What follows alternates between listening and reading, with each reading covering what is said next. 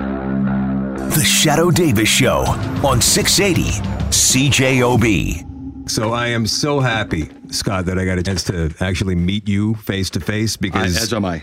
Uh, Scott and I, Scott Mortland, by the way, and, and you know him from last week. Uh, you were here with Hal, and, and then you had to leave uh, suddenly, but you were Yeah. on with Greg. And Yep. I know Mackling took you guys all around town and Yes, did some did. Winnipeg stuff on Thursday. You saw the game.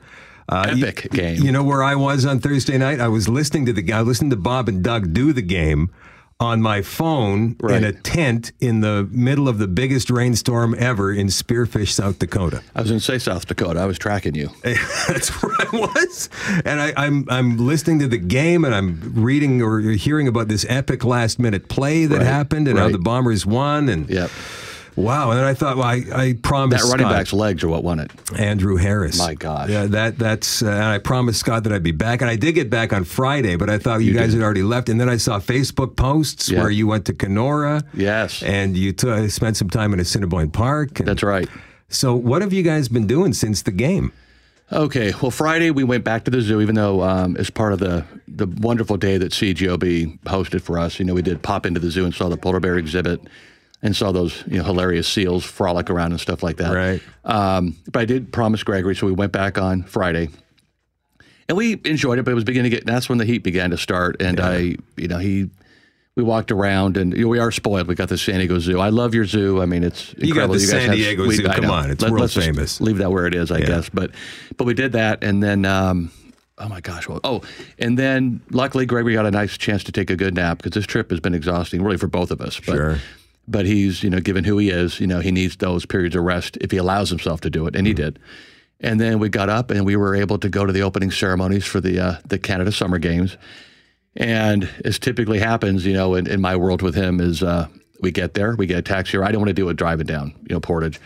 So we get there, get into the arena, and we normally sit down, and the boys give me the drive sign, like "Let's go." I'm like, "Oh, God, no. oh no, I really want to see this. This is it was a gift, like every you know. There's been so much of that, but you know, the, the organizers or the uh, uh, the one gentleman that's in charge of promotion and uh, marketing, you know, offered him to us when this whole story, you know, broke. And I really wanted to enjoy it because I thought it was going to be a special night, and it was. And amazingly, we lasted the two hours. That's great. We did. And uh, we were standing the last 15, 20 minutes, but I got to watch it all.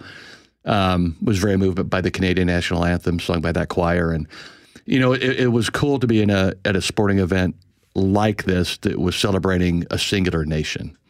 You know, where the Olympics, it's, it's you know, it's all of them, you know. Yeah. And so um, I was very moved by that. The one band was great. The brothers, um, uh, forgive me, they were great. In fact, I want to download the song that they, you know, they played there. It was great. I mean, the parade, the parade of athletes took a while, and I think, uh, you know, that was when I was getting worried. I was like, okay, you know, Gregor's only had so much interest, you know, with Team Ontario, Team Right. Quebec. and they sort of got bottlenecked as they were going up the stairs to, to sit down. But it all worked out great. Loved it. Yeah, and then you went to Kenora. Went to Kenora on Saturday, which was another great mellow. Well, actually, well, well, Friday to me was somewhat. I'm going to call it hectic. Certainly wasn't like Thursday, but Saturday was what the doctor ordered, as the cliche goes. Because Gregory loves the car. We've done road trips before.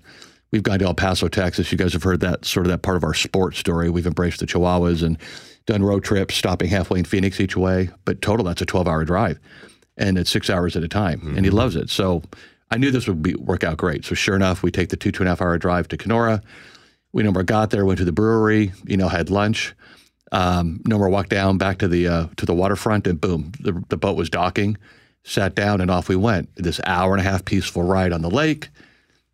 Get back, get in the car, and a peaceful drive home. And he fell asleep. I'm like, oh man, this was exactly what we needed. Scott, what is your impression of our city and its surrounding areas since you've been here? Well, there's an emotional side of this. You guys, I, I- I'll. This is a trip I will never ever forget. Um, uh, sorry. It's okay, man.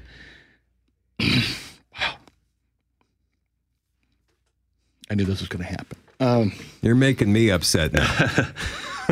no, I mean it. It you know it was wonderful when we started. You know, but then I think that the the the amazing thing is when the COG. But yeah, I had no idea who was coming. You know, Nikki sent me the email from your station saying, you know, this is the agenda, and I'm looked at it going, oh my god. I mean, we're doing this, doing that, doing this, doing that. It's a lot.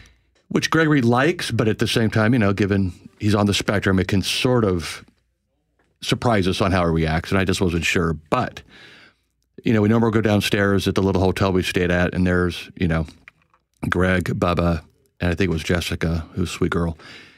And it just set the tone for a fabulous day. They just treated him like they've known him forever. Gregory adores Greg. I mean, and I, you know, it's you saw it outside. Well, you were at the Macklin So- place yesterday for a party, right? Oh yeah, well you know we're part of the family now. Yeah, I think I might even legally change my last name. I don't know.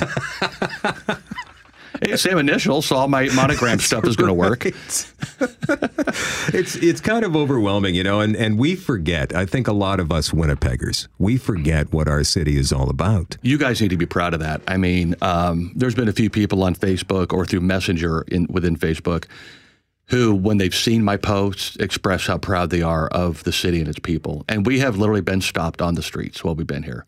We were stopped in Kenora Wow. by by four people during our during our little jaunt through walk because I parked sort of close to the waterfront and we had to walk up, you know, to the uh, to the brewery. And oh, we saw you on TV. I'm going, oh my gosh, I'm getting a f- taste of what these people go through, like you go through probably. No. Oh, come on. well, anyway, I got a taste of it, and uh, no, but the, the warmth. I, I a lady we were walking in uh, to the MTS center. It happened. You know, welcome to, and it was all been Winnipeg. And I think, well, actually, Greg will tell you this. When we first got to the uh, Human Rights Museum, this dude, I don't know if he's a city worker, he had one of those vests on, either the you know, the psych, uh, the um, the neon orange or the or Yeah, the you green. see a lot of that from guys, just regular guys these days. They sell them in Mark's Work Warehouse now.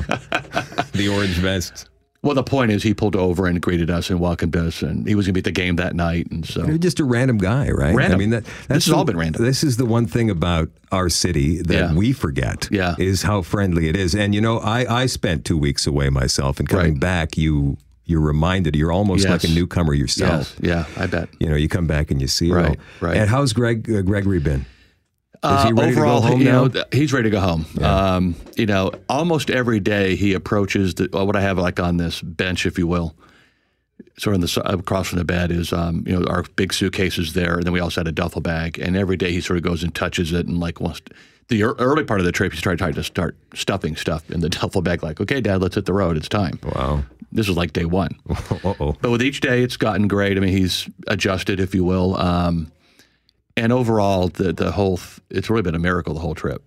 I mean, he's a great kid. Eh, eh, Everyone loves him, but he is a challenged young man on, on many fronts. And uh, I almost thought this trip wouldn't happen. We had quite an episode flying home from El Paso in mid June, and um, that had never happened before. We we'd flown Wednesday, the you know two days before. Piece of cake looks out the window, just watches you know the the landscape go by, and. Uh, now we get to Friday, it's time to come home. I literally had a meltdown on the plane. I mean, I'd never seen really what I would consider true autistic behaviors before yelling, smacking the window. Um, then we're descending into San Diego, and the seatbelt sign's on, and he feverishly is giving me, I need to go to the bathroom sign. There's a sign for that in sign language. And, uh, but he's also hitting himself, you know, it's indicating that too. I'm going, oh my God, the seatbelt sign's on. And I'm in the row six. I'm looking at the flight attendant going, please. And she's like, with a sign, like almost like the hand across the neck, like you can't. I mean, it was tough. And so I really wondered if this trip would even happen because, you know, like even here, like with Hal, God bless him. I mean, I could leave. There was a way to go and just Yeah. you get out of the situation. You don't do that on a plane. What's supposed to happen will happen. That's right. That's You're right. here. Yeah, Yeah, I'm here. Oh, it was meant to be. And the, the flights over were great. I mean, snippet moments um, on both flights, but nothing to even speak about. So to thank God for that. I pray for the same tomorrow.